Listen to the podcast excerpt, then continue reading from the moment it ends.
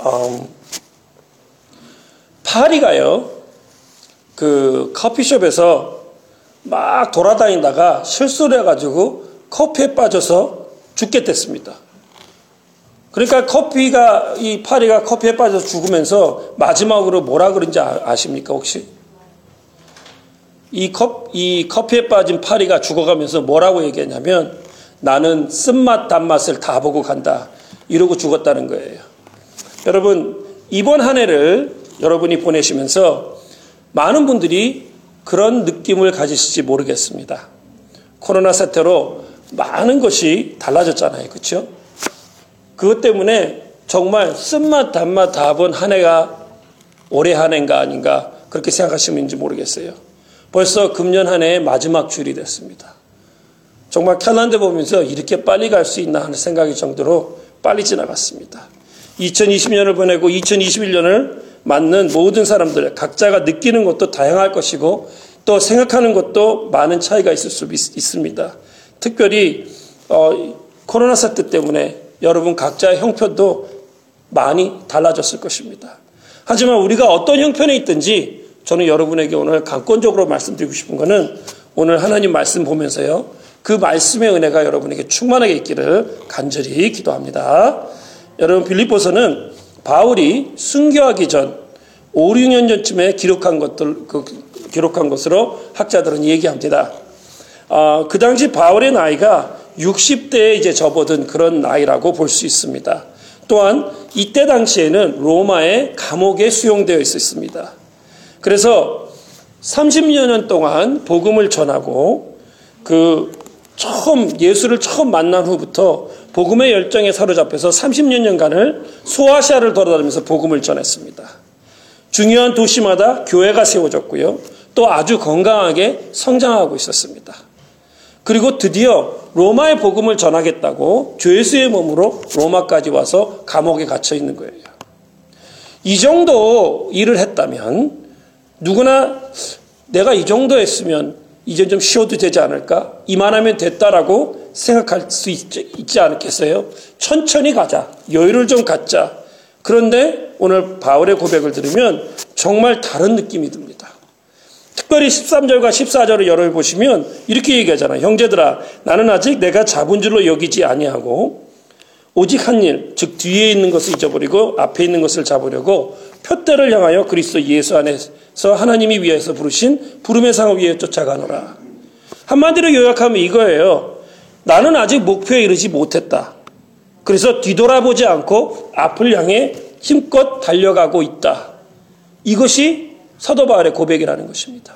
이것이 바울 사도가 마지막 인생의 마지막을 감옥에서 보내면서 고백한 내용이 바로 이거예요.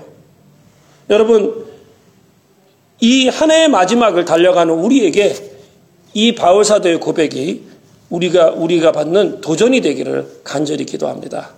여러분 그는 표대를 향해서 달려간다고 했습니다.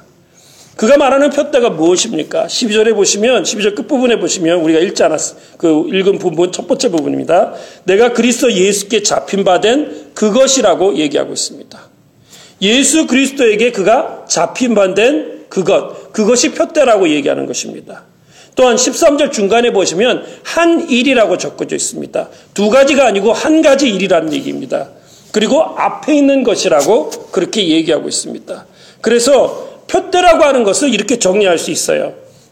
예수님께 잡힌 바 된 그것이 한 가지 일이요. 앞에 있는 것, 그것이 표대라는 것입니다.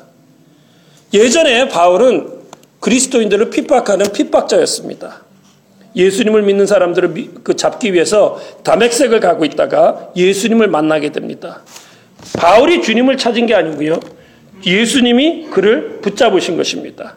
이것이 바로 사도 바울이 얘기하는 그리스도께 잡힌 바 되었다는 일입니다. 잡히자마자 바울은 이제 예수 그리스도의 종이 됩니다. 예수 그리스도를 주님으로 섬기기 시작합니다. 그리고 자기에게 이렇게 핍박자였던 자기에게 이 영광스러운 복음을 전할 수 있게 사도로 불러주셨다는 사실을 생각하면서 평생 갚아도 갚을 수 없는 은혜라고 생각합니다. 그러, 다 보니까 자연스럽게 그의 마음에는 이것이 나의 목표다. 이 영광스러운 복음을 전하는 것이 나의 평생의 목표다. 이것이 하나님의 마음을 기쁘게 하는 그런 일이라는 것을 깨닫게 됩니다. 그것이 이 사람의 인생의 유일한 목표가 됩니다. 결혼도 하지 않습니다. 자기가 갖고 있던 모든 지위와 배경을 다 버려버립니다. 그가 달려간 유일한 표대는 복음의 전파하기 위해서 앞을 보고 달려가는 것이었습니다. 그가 그렇게 자기의 인생을 정한 것입니다. 표대로요. 그 다음에 목표를 정한 다음에 그가 주님을 더 알기 원했습니다. 그리고 주님을 더 알기 원했고 주님처럼 살기를 원했습니다. 주님 가신 길을 걷기를 원했습니다. 오늘 저희가 읽지 않았지만 여러분 3장 10절과 11절 한번 보십시오. 뭐라고 얘기하냐면 내가 그리스도와 그 부활의 권능과 그 고난에 참여함을 알려하여 그의 죽으심을 본받아 어찌하든지 죽은 자 가운데서 부활에 이르려고 한다고 고백하고 있습니다. 간단하게 얘기하면 예수님처럼 살고 싶다는 거예요. 예수님처럼 사역하고 예수님처럼 욕먹고 예수님처럼 매맞고 예수님처럼 굶주리고 예수님처럼 멸시받고 예수님처럼 죽겠다고 자청한 것입니다. 이유가 무엇입니까?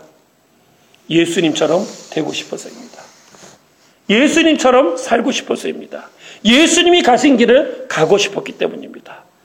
예수님이 죽으신 십자가에 자기도 죽고 예수님이 부활하신 그 능력을 자기도 체험하기를 원했다는 것입니다. 그래서 어떻게 하든지 예수님이 기뻐하는 사람, 예수님을 닮은 사람이 되어서 주님을 존귀하게 하기를 원했던 바울이 자기 인생의 목표를 세운 것이 바로 그것이라는 거예요. 그래서 여러분 빌립보서 1장 20절에 보시면 이렇게 고백합니다. 나의 간절한 기대와 소망을 따라 아무 일에든지 부끄럽지 아니하고 지금도 전과 같이 온전히 담대하여 살든지 죽든지 내 몸에서 그리스도가 존귀하게 되게 하려 합니다. 살든지 죽든지 예수 그리스도만 존귀하게 되면 된다는 겁니다. 그것이 이 사도 바울의 인생의 목표였습니다. 여러분, 여러분 자신에게 질문해 보십시오. 나에게도 이와 같은 인생의 궁극적인 목표가 있냐는 거예요. 내가 죽든지 살든지 예수 그리스도를 존귀하게 하기 위해서 살고 계시냐는 거예요. 바울처럼 예수님께 붙잡힌 자, 예수님의 은혜에 빚진 자, 그래서 사나 죽으나 오직 예수 그리스도를 기쁘게 하고 예수님을 따르는 자, 그리고 예수님을 존귀케 해서 오직 주님의 영광을 드러내는 자로 여러분 살기를 그런 사람이 되기를 여러분 소원하냐는 거예요. 그것이 여러분의 목적이냐는 거예요. 여러분 이것을 왜 나의 나는 인생을 산다고 여러분 자신 있게 고백할 수 있냐는 거예요. 여러분 여러분의 목표가 무엇인지 한번 인생의 목표가 무엇인지 한번 생각해 보시라는 겁니다. 올 한해는 우리가 그런 목표를 가지고 살아왔는지 내년에는 또 어떻게 사실 것인지 여러분 사람들은요 나름대로 인생의 목표가 있, 습니다 뭐 그런데 한 가지 확실한 건 목표가 확실한 사람일수록 성공할 가능성이 높다는 거예요. 또한 목표가 확실한 사람일수록 의욕이 더 왕성합니다. 그리고 어떤 장애물도 뛰어넘겠다는 그런 에너지가 넘친다는 거예요. 근데 중요한 것은 무슨 목표냐, 무슨 목표를 갖고 있냐가 중요하다는 것입니다. 어떤 사람이요, 새해 목표를 이렇게 세웠답니다. 나의 2021년 목표는 2020년에 이루려고 했고 2019년에 하려고 했으며 2018년도에 나 자신과 약속했고 2017년도에 계획했던 것을 하는 것이다. 한마디로 얘기해서요. 이 사람은 지난 4년 동안 한 번도 목표대로 행한 것이 없다는 얘기입니다, 여러분. 인생도 마찬가지라는 거예요. 목표가 뚜렷하지 않으면 또한 잘못된 목표를 설정하게 되면 여러분은 굉장히 삶이 어려워질 것입니다. 라틴어로요, 목표라는 말이 finis란 말입니다. 영어의 finish가 여기서 나왔다고 보시면 돼요. 근데 이 finish라는 말은 이 종말이라는 말과 떠오니 같습니다. 그래서 목표라는 말을 여러분이 생각할 때는 두 가지를 생각해야 됩니다. 종말이다, 끝이다라는 것입니다. 인생의 진짜 목표, 궁극적인 인생 목표는 이 종말과 관계가 있다는 것입니다. 예수님이 십자가에서 세상을 떠나시면서 다 이루었다. 테텔라스타이라고 말씀하셨어요. 이거는 예수님께서 이 땅에 오신 그 구속사에게 목표, 인생의 목표를 바로 정했고 또 이루셨다는 것을 스스로 고백하신 것입니다. 여러분, 목표를 정하시려면요, 다 이루었다라고 말할 수 있는 목표를 정하셔야 합니다. 우리가 마지막으로 여러분 만날 분이 누구라고 생각하십니까? 바로 주님이십니다. 그렇다면 주님께서 우리 인생을 어떻게 평가하실지를 생각해 보라는 거예요. 그리고 후회하지 생명 나의 생명을 걸어도 후회하지 않는 것에 여러분의 모든 것을 걸고 집중해야 한다는 것입니다. 바울은 그렇게 살기로 결심한 거예요. 주님께 앞에 섰을 때 온전히 주님께서 판단하실 것 그것에 모든 것을 걸기로 작정한 것입니다. 하나를 보내며 하나를 맞는 시점에서 우리가 이, 이 목표를 우리 인생의 목표를 진지하게 생각해 볼 필요가 있다는 것입니다. 여러분 바울은요 자기가 세운 이 목표 표대를 향해서 쫓아간다고 얘기하고 있습니다. 이 쫓아간다는 말의 원래 의미는 달려간다는 의미를 갖고 있습니다. 여러분 올림픽에서 100m 그 뛰는 사람들이요. 이 사람들은 옆에 안 봅니다. 앞에만 보고 달려갑니다. 최선의 노력을 다해서 최고의 스피드로 달려야 되는 거예요. 왜냐하면 0.000초 차이로 순위가 바뀌기 때문에 그렇습니다. 이기는 사람이 바뀌기 때문에 옆에 신경들 틈이 없어요. 앞만 바라보고 전력으로 질주를 해야 합니다. 바울이 말하는 이 달려간다, 쫓아간다는 말, 이 의미가 바로 그런 것이라는 것입니다. 여러분, 근데 바울의 형편을 한번 보십시오. 바울은요, 지금 감옥에 갇혀 있습니다. 언제 풀려날지도 모르고요. 빌리포스를 여러분이 읽어보시면 바울은 이미 죽음을 예감하고 있습니다. 나이도 60대에 접어들었습니다. 노년입니다. 몸에는 아직도 그를 괴롭히는 가시가 있습니다. 그런 사람이 육상 선수가 100m 육상 선수가 100m를 뛰듯이 죽을 힘을 다해서 달려가듯이 그렇게 살겠다고 고백하고 있는 것입니다. 그렇게 신앙생활 하겠다고 고백하고 있는 것입니다. 다 포기하고 그냥 그냥 내려놓고 그렇게 살만한 그런 인생의 시기이고 형편인데도 불구하고 그는 끝까지 달리겠다고 말하고 있는 것입니다. 그래서 감옥에 앉아 있으면서도요, 자기가 개척한 교회 성도들에게 열심히 편지를 씁니다. 차가운 감옥에서 그 돌바닥에서 무릎을 꿇고 눈물을 흘리며 그 성도들을 위해 기도합니다. 밤이고 낮이고 그는 하나님께 간구했다는 것입니다. 또한 찾아오는 사람들에게 전도했습니다. 또한 유대인들 경우에 따라서 말씀도 가르쳤습니다. 감옥에서 쉴 틈 없이 이는 이 사도 바울은 하나님을 위해서 그 목표를 향해서 달려가고 있었다는 것입니다. 여러분, 신앙생활하는 것이 무엇입니까? 우리가 무엇을 위해서 이렇게 신앙생활하고 있습니까? 우리의 본향을 위해서, 본향을 위해서 달려가는 것이 여러분 신앙생활입니다. 본향을 향해서 나아가고 있는 것이 신앙생활입니다. 어떤 사람은요, 신앙생활 하는데 기는 것처럼 그렇게 신앙생활 하는 분이 있습니다.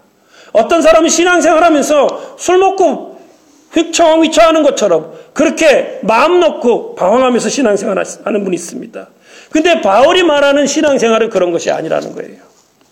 표대를 향하는 신앙생활이라는 것입니다. 신앙생활의 목표는요, 예수님을 닮아가는 것입니다. 예수님을 기쁘게 하는 것입니다. 내가 예수님처럼 살고 예수님처럼 되기 원하는 작은 예수의 꿈을 이루는 것입니다. 여러분의 이름이 그리스천이라는 그리스도인이라는 이름이 바로 그 의미라는 거예요. 적당히 기어가면서 적당히 방황하면서 하는 것이 신앙생활이 아니라는 것입니다. 최선을 다해도 힘든 것이 신앙생활이라는 거예요. 여러분 바울이 갇힌 감옥처럼 우리가 답답한 환경 가운데 있을 수 있습니다. 그렇다 할지라도 여러분 절대로 포기하지 말아야 합니다. 바울에게 있는 몸의 가시처럼 우리 몸에 연약한 부분이 있을 수도 있습니다.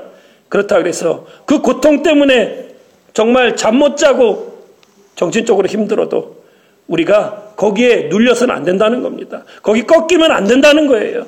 바울처럼 나이가 들었다고 나이 타령하면서 이제는 아무것도 안 하겠다고 앉아 있어도 안 된다는 것입니다. 모든 것을 다 극복하고요. 주님께서 여러분에게 주신 목표를 향해 밤낮 없이 집중해서 달려가야 하는 것입니다. 그것이 여러분 신앙생활이에요. 여러분 유대인 가정에서 자녀들에게 들려주는 이야기들이 있습니다. 여러분 유대인 가정은 저녁 식사 후에 가족들이 둘러 앉아서 이런 그 랍비의 얘기들을 들려줍니다. 이게 신앙 교육 중에 하나예요. 근데 꼭 유대인 가정에서 제가 얘기하는 올토닥스 주들입니다. 진짜 믿는 사람들. 아주 유명한 랍비 이야기가 있습니다. 그게 어떤 얘기냐면 랍비 아가바의 이야기입니다. 온 유대 사람이 존경하는 이 랍비인 아가바라는 사람이 있습니다. 이 사람이 소년 시절 때 한때 부잣집에 들어가 집이 가난해서 부잣집에 들어가서 종살이를 하게 되었습니다.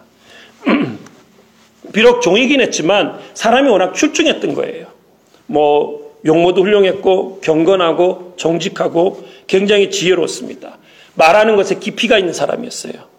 그래서 그 부잣집 주인의 딸이 이 소년 아가바를 사랑하게 됩니다. 그것은 이 부잣집 딸이 아가바의 현재 종으로 일하는 아가바의 현재가 아니라 그 사람 됨을 보고 미래를 보고 그 사람을 좋아한 것이었어요. 이것이 당연히 알려졌겠죠. 그래가지고 그 부잣집에 있는 주인이 딸까지 아가바와 함께 쫓, 쫓겨나게 됩니다. 내쫓게 됩니다. 그래서 할 수 없이 집을 떠나서 아가바가 결혼을 하고요. 그 부잣집 딸과 양을 치면서 살아갑니다. 그래가지고 그 양을 치면서 하루하루를 보내고 있는 그 자기의 남편을 보면서 이 부잣집 딸이 뭐라 그랬냐면 괜히 양을 치면서 시간을 보내지 말고 공부를 하라고 권합니다. 그러니까 아가바가 뭐라고 그때 얘기를 했냐면 여보 나는 이제 좀 늦었어. 이제 40대가 되었는데 40이 다 되었는데 이제 와서 무슨 공부를 하겠어. 그런데도 그 부인은 계속해서 충고를 합니다. 공부하라고. 그러던 어느 날 아가바가 들에서 이제 양을 치다가 목이 말라서 그 개울을 찾기 시작합니다. 엎드려서 물을 마시려고 하는데 앞에 있는 바위가 밥그릇처럼 우묵하게 펴 있는 것을 보게 됩니다. 자세히 봤더니 바로 위에 큰 바위에서 물이 한 방울씩 한 방울씩 떨어지고 있었다는 거예요. 여기서 이 라삐 아가바가 깨닫게 됩니다. 아, 이제라도 공부를 시작해야 되겠구나. 그렇게 한 방울 한 방울 떨어지는 물이 큰 바위에 움푹한 구덩이를 맞는 것처럼 나도 이제 한 방울 한 방울 떨어뜨리며 공부를 해야 되겠구나. 그래서 그때부터 열심히 공부했고요.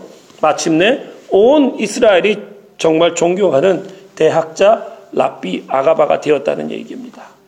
여러분, 우리에게 있어서 신앙생활이라는 것이 무엇입니까? 교회 다니는 걸까요?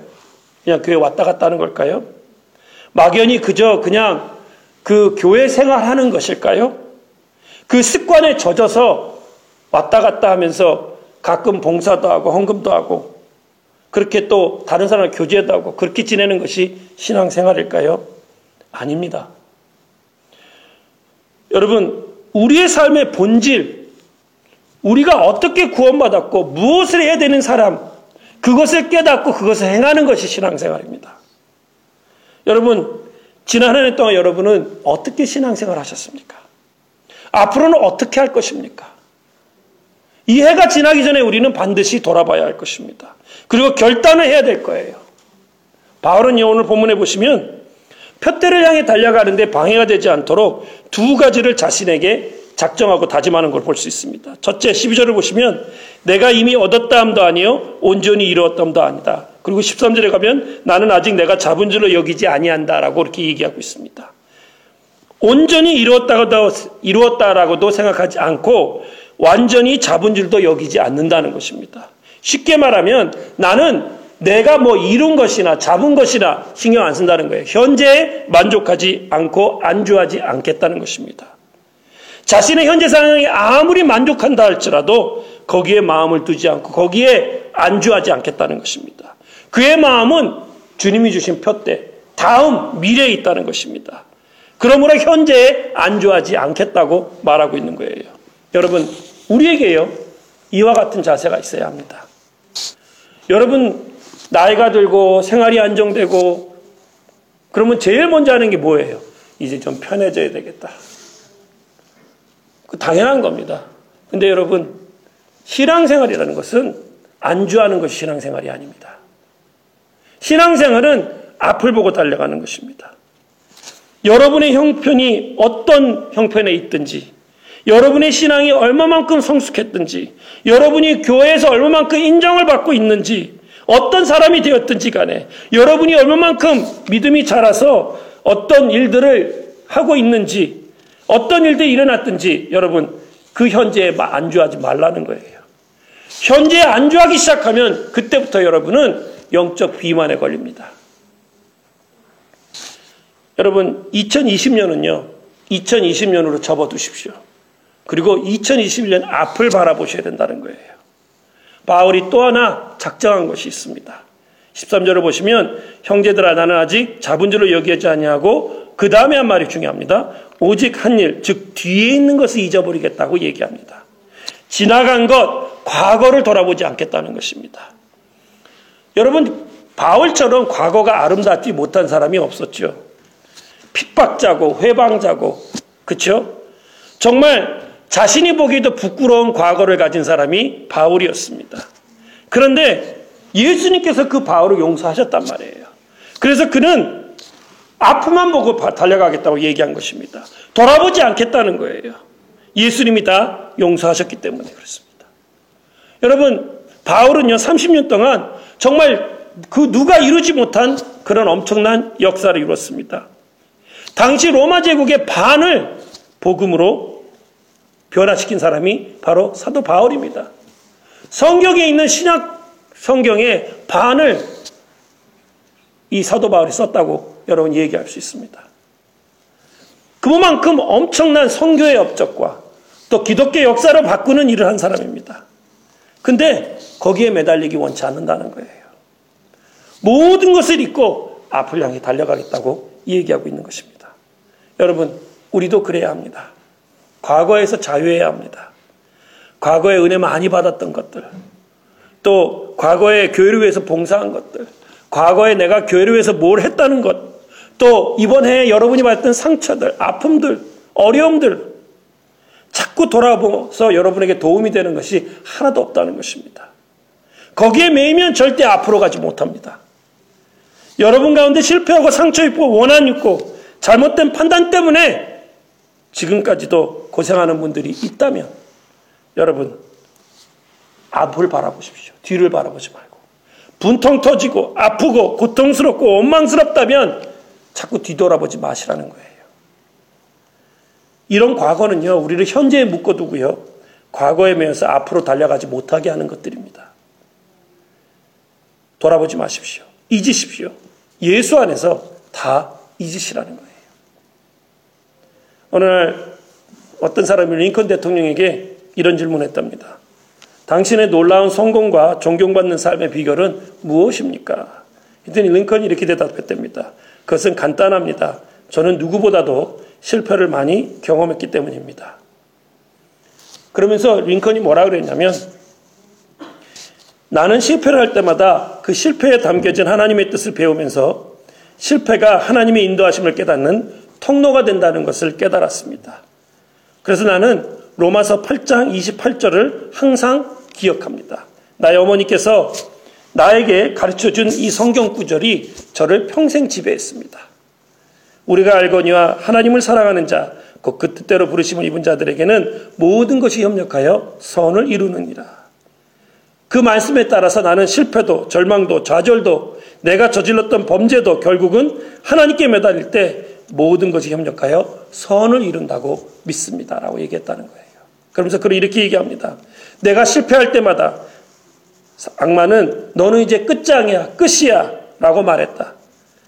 그러나 내가 실패할 때마다 하나님께서는 이 실패의 경험을 가지고 나로 하여금 뭔가를 깨닫게 하시면서 더 커다란 일에 도전하라고 말씀하셨다. 나는 악마의 얘기보다 하나님의 말씀에 더 귀를 기울였습니다. 라고 그렇게 얘기하고 있습니다. 여러분, 내가 올해 아니면 과거에 어떤 어려움을 당했다 할지라도 다 잊어야 합니다. 그 상처, 그 고통 자꾸 돌아보면서 과거의 일들만 자꾸 마음에 담고 맴돌면 아무것도 할 수 없습니다. 바울이 자신의 뒤의 것을 잊어버리겠다고 한 것, 다 이유가 있는 거예요. 잊으십시오. 그리고 주님을 바라보십시오. 히브리서 12장 2절에 이렇게 얘기합니다. 믿음의 주여 또 온전하게 하시니 예수를 바라보자. 그는 그 앞에 있는 기쁨을 위하여 십자가를 참으사 부끄러움을 개치 아니하시더니 하나님 우편에 앉으셨느니라. 여러분의 삶의 첫째도 예수님, 둘째도 예수님, 마지막도 예수님, 예수님만 바라보시라는 거예요. 그러한 삶을 살아가는 여러분 되시기를 간절히 축원합니다. 그래서 여러분의 속사람이 예수님을 닮아가셔서 승리하시기를 간절히 축원합니다. 여러분 그거 아십니까? 바울이 감옥에 있으면서요. 밖에 있는 사람들에게 바울 서신을 통해서 기뻐하는 말을 아홉 번을 합니다. 도대체 이 사람은 뭐가 기뻐서 감옥에 있는 사람이 감옥 바깥에 있는 사람한테 기뻐하라고 얘기한 거예요. 여러분, 이 얘기는 뭐냐면 푯대를 가지고 매일매일 주님만을 향해서 달려가다 보니까 그것을 바라보시면서 주님께서 매일매일 이, 이 사도 바울에게 은혜를 주셨기 때문입니다. 감옥이라는 환경도 바울을 포기하지 못하게 했다는 거예요. 나이도 그를 좌절을 시키지 못했다는 것입니다. 그 몸에 있는 가시도 그를 꺾지 못했다는 것입니다. 다가오는 죽음이나 죽음에 대한 불길한 예감도 그를 기죽이지 못하게 했다는 거예요. 날마다 하나님께 주시는 새로운 힘을 받았다는 것입니다. 무거운 십자가도 지고 갈 수 있는 새 힘을 받았다는 것입니다. 어떤 환경에서도 절망하지 않는 새로운 은혜를 그가 매일매일 맛보았다는 것입니다. 주님이 그를 도와주셨기 때문입니다. 그리고 그에게 표대를 향해 달려가는 그에게 은혜를 주셨기 때문입니다. 여러분, 오늘날 우리도 마찬가지라고 생각합니다. 코로나 때문에 세상이 말이 아닙니다. 경제도 말이 아닙니다. 사회적 갈등이 너무나도 심합니다. 정치적으로 너무나 불안합니다. 도대체 이 세상에서 제대로 돌아가고 있는 게 뭔지 모를 정도로 자연재해도 이쪽저쪽에서 일어납니다. 코로나 때문에 불안하고 사람들이 우울하게 살아가고 있습니다. 근데 여러분, 우리가 정말 바라보면 앞에 어떠한 미래도 없을 것, 밝은 미래도 없을 것 같은 그런 답답한 환경 가운데 있습니다. 그런데 여러분, 이런 환경도 우리를 절대로 좌절하거나 우울하게 만들어서는 안 됩니다. 왜냐하면 우리가 표대를 향해 달려가기만 하면 주님께서는 이길 수 있는 힘을 주시기 때문에 그렇습니다. 여러분에게 여러분 병이 있습니까? 남들이 모르는 개인적인 상처와 아픔이 있습니까? 여러분에게 무거운 십자가 짐이 있습니까? 경제적 부담이 있습니까? 상처가 있습니까? 여러분, 주님께서 오늘 말씀하십니다. 걱정하지 말라는 거예요. 주님을 향한 목표를 가지고 앞으로 다가면 끊임없이 달려가기만 하면 주님께서는 그것을 이고도 남을 만한 힘을 여러분에게 주신다고 말씀하고 있는 것입니다. 여러분 누가 우리를 그리스도의 사랑에서 끊을 수 있겠습니까? 사도 바울은 고백합니다. 누가 우리를 그리스도 사랑에서 끊으리요? 환단이나 공고나 핍박이나 적신이나 위험이나 칼이냐 기록된 바 내가 종일 주를 위하여 죽음을 당게 되며 두살을 양같이 여김을 받았나이다. 그러나 나를 사랑하신 이로 말미암아 내가 넉넉히 이기느니라. 내가 확신하노니 사망이나 생명이나 천사들이나 권세자들이나 현재일이나 장래일이나 능력이나 높음이나 기품이나 아무 피조물이라 할지라도 우리를 우리 주 예수 그리스도 예수 안에 있는 하나님의 사랑에서 끊을 수가 없느니라. 여러분, 우리는요, 이 하나님의 사랑에 붙들려 사는 하나님의 자녀들입니다. 누가 우리를 이 사랑에서 끊어낼 수 있습니까? 아무도 못합니다. 누가 우리를 주저앉힐 수 있습니까? 아무도 못합니다. 표대만 분명하다면 그 표대를 향해서 달려가고 있다면 우리의 발목을 붙들고 있는 이 모든 것으로부터 우리는 자유로워질 수 있고요. 넉넉히 이길 수 있습니다. 오늘 바울의 사도, 바울 사도의 고백. 이 고백이 우리의 고백 되기를 간절히 축원합니다. 그리고 바울 사도가 확실한 이 승리가 우리의 승리가 되기를 간절히 축원합니다. 이제 같이 기도하는 시간 갖기 원합니다. 여러분 그 어떤 것도 우리를 주의 사랑에서 끊어낼 수는 없습니다. 그 어떤 것도 우리를 주저앉힐 수 없습니다. 이 시간 바울 사도의 고백을 여러분의 고백으로 만드십시오. 표대를 향해서 그 부르신 부름의 사랑을 위해서 달려가십시오. 그렇게 달려가실 때 주님께서 매일매일 여러분에게 넉넉한 은혜로 이기실 수 있는 힘을 주실 것입니다. 여러분이 당하고 있는 아픔, 고통, 상실감, 불안함, 우울함, 걱정, 근심,